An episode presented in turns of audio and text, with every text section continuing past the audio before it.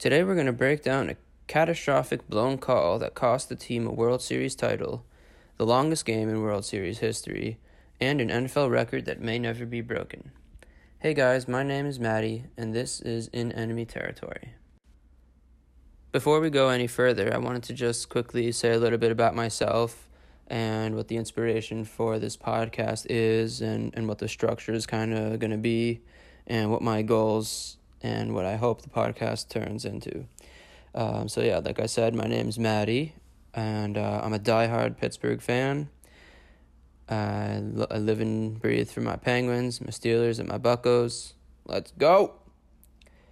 And uh, I really wanted to just create something that I can share with my family, my friends, and hopefully a greater audience that just to share the way that I internalize sports and how I how I think about it, feel about it, and hopefully it'll be entertaining and relatable and maybe even throw a little bit of comedy in here and there. Although I'm not so much the comic as I am the uh, wizard of numbers, I guess I should say. And uh, I just moved to Philadelphia, so that should be a clue as to why I named the podcast this name of In Enemy Territory.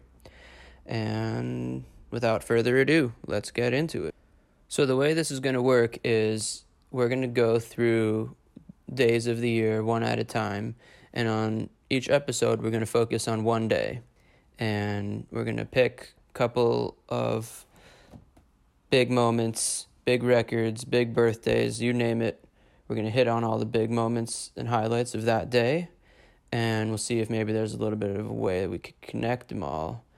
And we're going to have some fun doing it. So, to start us off, I picked October 26th, 1026, day I got married, the day my second daughter was born. It's a big day for me. And when I sat down to think about what to start off with, it was really a no brainer. And 1026 it is. So let's talk about the 1985 World Series. This was a series between the St. Louis Cardinals and the Kansas City Royals, and it, it went the distance. It went seven games, and it was a pretty dramatic series, a little bit back and forth, with the Cardinals actually taking the first two games, Kansas City coming back into it a bit. St. Louis goes up three games to two, and they've got a chance to win the World Series in Kansas City in Game 6 which took place on October 26, 1985. This game was actually a pretty boring game as it went into the bottom of the ninth with with the St. Louis Cardinals up 1 nothing, and then this is when all craziness broke loose. Basically, Jorge Ortega, a pinch hitter, led off the bottom of the ninth, tapped a, tapped a weak bouncer up the first baseline when the first baseman fielded it pitcher ran over to cover and he tossed it over, bang bang play, and Don Denkinger, who became infamous from this play, dramatically waves him off and says, safe. And man, did he get that wrong. Instant replay automatically showed everyone that runner was out by at least eight, ten inches, maybe more.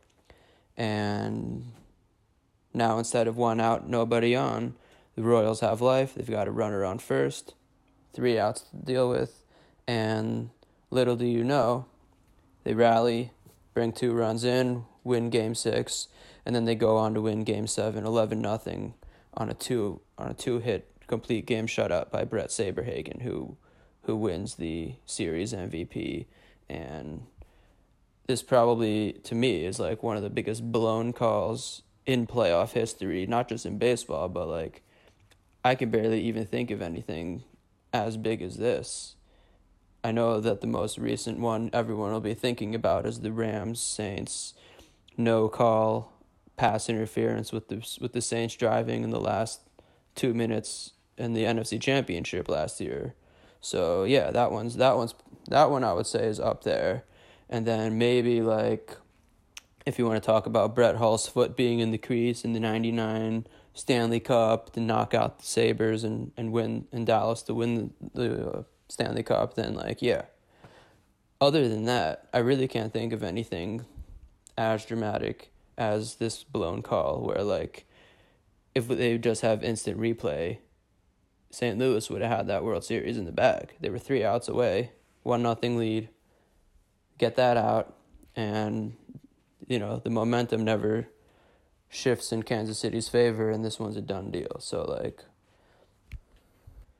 you know what? This actually reminds me. This is almost exactly the same play as the Armando Galarraga imperfect game, where he took a perfect game into the ninth, got the first two outs.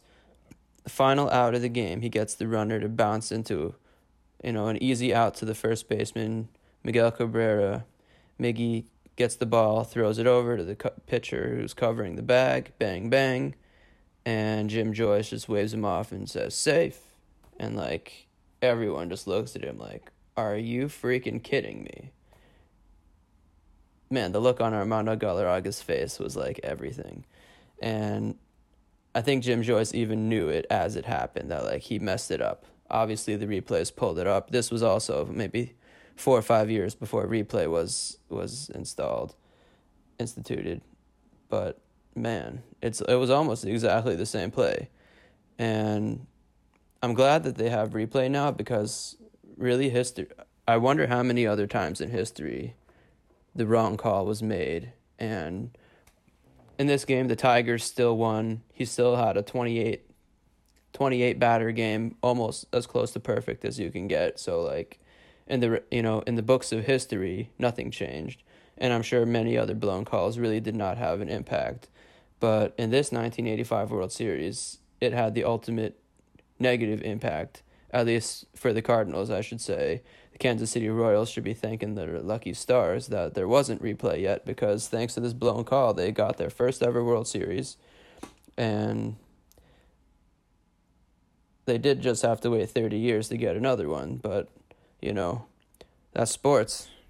Next, I'd like to talk about uh, another World Series, the 2018 World Series, last year's last year's championship. The Red Sox faced off against the Dodgers, and uh, the Red Sox won it in five games. They did a pretty pretty good job taking care of business, and uh, the one win the Dodgers did manage to pull off was October 26th. At least I should say it started on October 26th 2018, and this would turn out to be the longest game in World Series history. 18 innings, almost seven and a half hours from the time of the first pitch till the last out was recorded, and it was it was pretty wild. Now, it would be easy to go on and on about how many different records were broken statistically in that game, the amount of players that each team went through, the amount of pitches thrown, the amount of strikeouts. I could even go on about the walk off homer. Um, both teams scored in the 13th inning. You know, the, the Red Sox took a 1 nothing lead, and then with one out left in the game and a runner on second, they overthrow the easy out at first base, and the and the tying run comes around. They ended up playing another five innings because of that and ultimately the Dodgers walked it off by uh, an opposite field home run by Max Muncy, the hero of that night. That would be the Dodgers' last win of the series and of the season.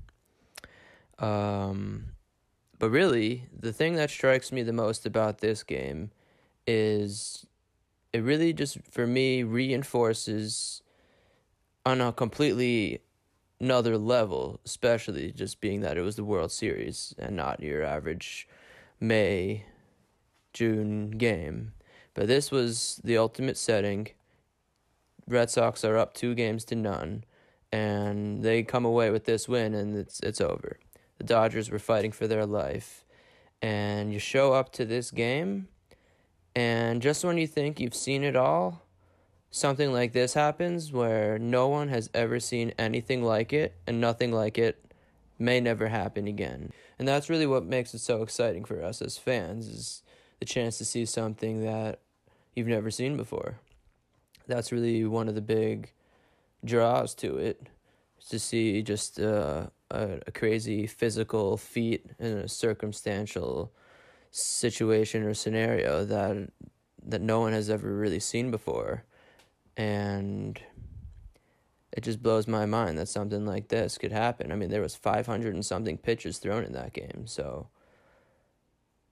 man, those players must have been tired. I heard actually like they were like bringing in like buckets of bananas for the players to like get some potassium flowing in their blood. So they were just like cramming bananas. Like, I mean, there was two seventh inning stretches and like this. I mean, this was literally the length of two games. Now it's time for our birthday segment of the episode. This week we don't have much going on, but the uh, big names today would be happy birthday Francisco Liriano, a longtime pitcher in the MLB, two-time Pirate, and for the very brief glory days we had, thank you. And as well, Miikka Kiprusoff, a longtime Calgary Flames goaltender. He just about as good as you can get without being a Hall of Famer, but very memorable career, especially when I was growing up. That was he was, you know, a top goaltender perennially. So those are the two birthdays of the day, and that is your birthday segment. Okay, now joining us on the show is a very close friend of mine from the Holy Land in Israel. Ohad, welcome to the show. Hey, Maddie, how's it going? It's going great, going great. How about you? Uh, you know, I, I don't need to be asked twice to step away from my studies and uh, talk some Steelers football. Oh, yeah. So let's All go. Day. I'm excited. All day. So uh, we're talking about Big Ben Roethlisberger today, childhood hero and still going strong. Oh yeah. yeah. So um, on October 26th, 2014, something very special was going on in uh, Philadelphia. That was the day of my wedding, and uh, where, if I recall correctly, you were at your sister's wedding the same day. Yep. Well, that's why I wasn't at your yeah, wedding. I, I, it took it took me a couple years, but I, I, I forgive you for it. You know, priorities, priorities. It. But uh, someone came over to me at the wedding and said, "Dude, Ben Roethlisberger just threw six touchdowns. Steelers beat the Colts." I'm like, "Thank God." Wow, I can't believe it. But uh, what happened was the next week he went ahead and threw another six touchdowns, and then it was like, wow, what is going on? Yeah, um, I mean, just just to get a sense of the background of, of that time, it was uh, you were married in 2014, yeah, right? Yeah. 2004. Okay, so it's the 2014 season with the the soup with this 2015 Super Bowl. Um, and it was actually a pretty unremarkable season for the Steelers. I mean, they uh, they made the playoffs, right? We made the playoffs at 11 and 5. Got oh, sorry about That's that. Right. Got got bumped by the Raven, got crushed by the Ravens in the wild card round. Yeah. We lost like 30 to 17 and and um, we were actually since making the Super Bowl against the Packers in 2011, we the Steelers had had a couple of very average seasons. A couple eight and eights in a row, I think. Right, they were eight and eights. Okay, They're like 500 seasons, and lots of questions on Tomlin or whatever. But, um, but you know, with Big Ben, at least with Big Ben, we always the Steelers fans are kind of like, okay, we're good. Right now, we'll go ten. We can go ten and six or eleven and five, make the playoffs, and then see where it goes from there. With Big know? Ben, you always have you you always start the season thinking you've got a great shot to win the Super Bowl. Exactly, exactly. And so that that was it was one of those kind of seasons. And actually, uh, so the game against the Colts was was week uh, was week eight. The games against the Colts and Colts the Ravens. And and the whole and the season started off very very, you know, not exciting. Uh, it was kind of like win loss, win loss, win loss. Right. And then, and basically, Ben's six touchdown games were the highlight of the season. Man, those were magical stuff right there. Yeah. He threw for 500 plus yards against the Colts. I mean, you know, the stat line against the Colts is I I haven't I haven't checked it, but I think it's one of the great. It's one of the greatest stat lines for a quarterback in any game. Yeah, and one of the greatest stat like six touchdowns, zero interceptions, 40 for 49 passing, which is an 81% completion percentage Right on. on 49 pass attempts. Um, 150 passer rating, 522 yards. That's the kind of t- that's the type of thing that happens to a quarterback like once in a career. But if I Agreed. he actually had another 500 yard game against the Packers, um, potentially even two. He's thrown for 500 yards multiple times, but the six touchdowns he he went ahead and duplicated it the next week. No one has done that in NFL history. 12 touchdowns between two games. That's Yeah, the kind of record to um, me that's like it's almost like a fluke that where I don't I don't know if we'll ever see that again. Just to throw six touchdowns once is like a phenomenon. A once in a career defining moment. But for it to happen twice, let alone back to back weeks, is just like that's unreal. Yeah. I mean, I mean, six touchdowns. Six. You can have a six touchdown game. Like every great quarterback has probably had a six touchdown Right. game.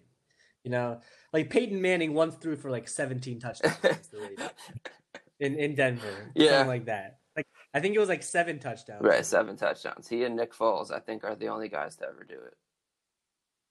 Right. And um, but then he did it again again against the Ravens. Oh yeah. and that was uh, and in both games zero interceptions. Right. Doesn't that make it so much So- sweeter though that that was against the Ravens? Yeah, and they and they also thumped us uh, in week two, so it was kind of it was A revenge game. Yeah, Yeah. man. Man. But that's Ben. That's that's Ben. He'll you know, some games he'll make the most.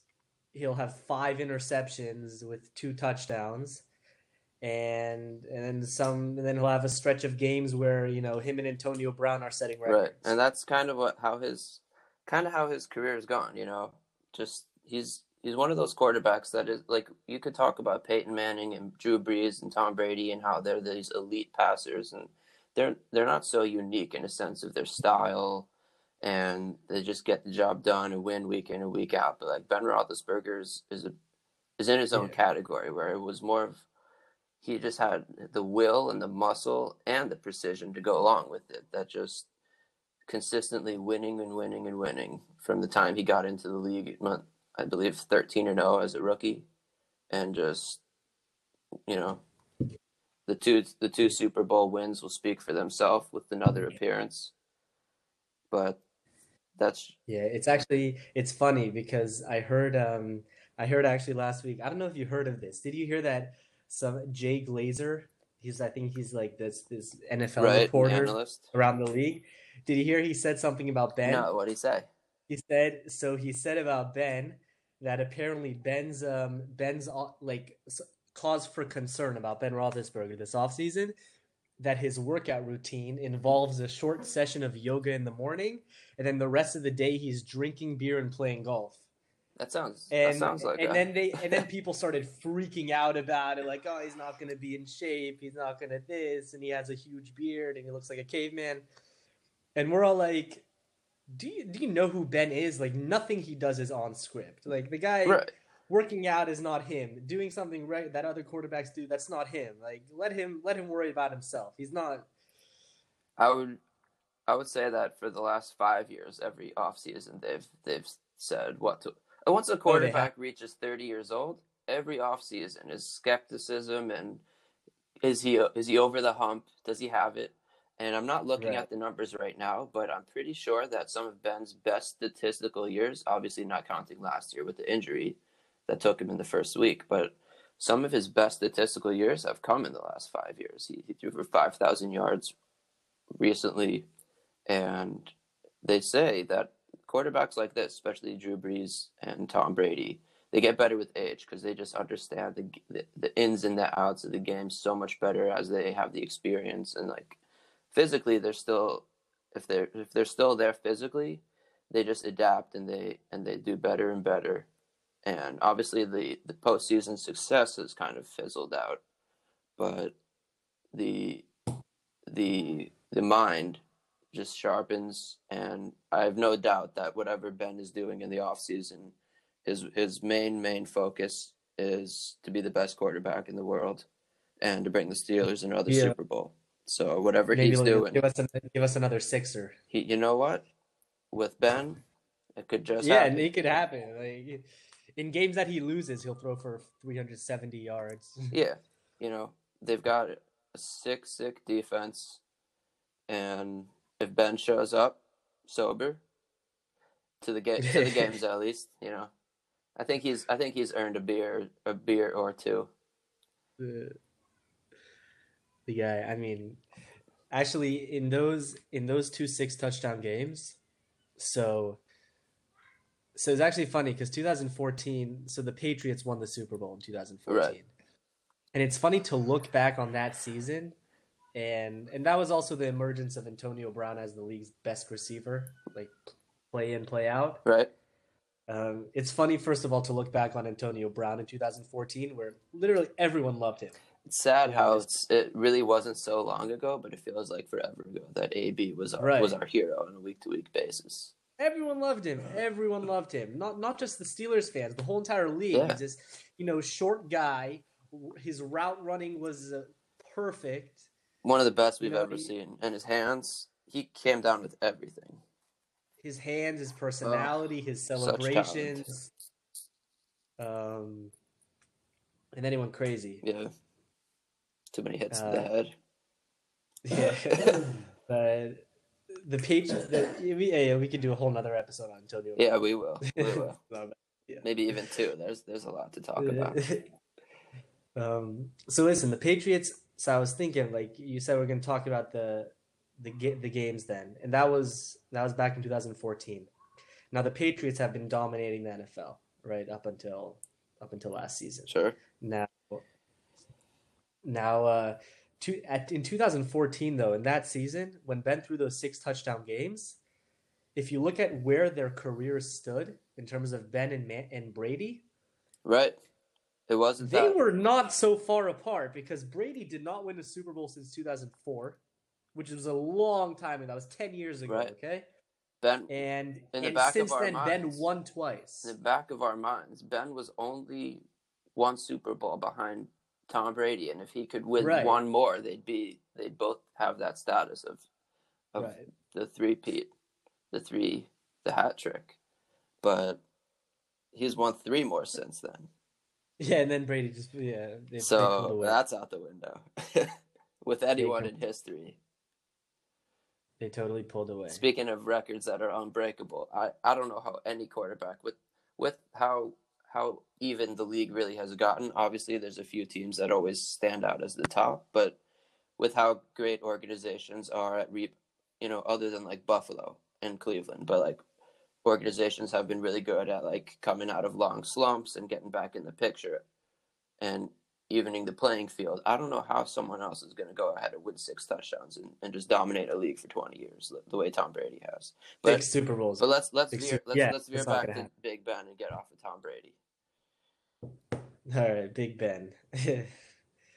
Big Ben. Yeah, I mean, he put up a stinker in that wild card game. So that season was really. well, uh, if I recall correctly, he left he left the game for a couple uh, a couple possessions from a concussion. And his first pass, he came back. He he threw an interception. I I, I believe that they uh-huh. they gave him a false clear from the from the from the black room or whatever it's called, the dark room, and then he came out and he was seeing Bugs Bunny out there, and he just threw a pass right to the, probably Terrell Terrell Suggs or Right. something. But all right, well, I think it's time to wrap it up. So thanks so much for joining, taking the time, All right. and this this was the first ever episode of In Enemy Territory. So um, very honored that you were able to join.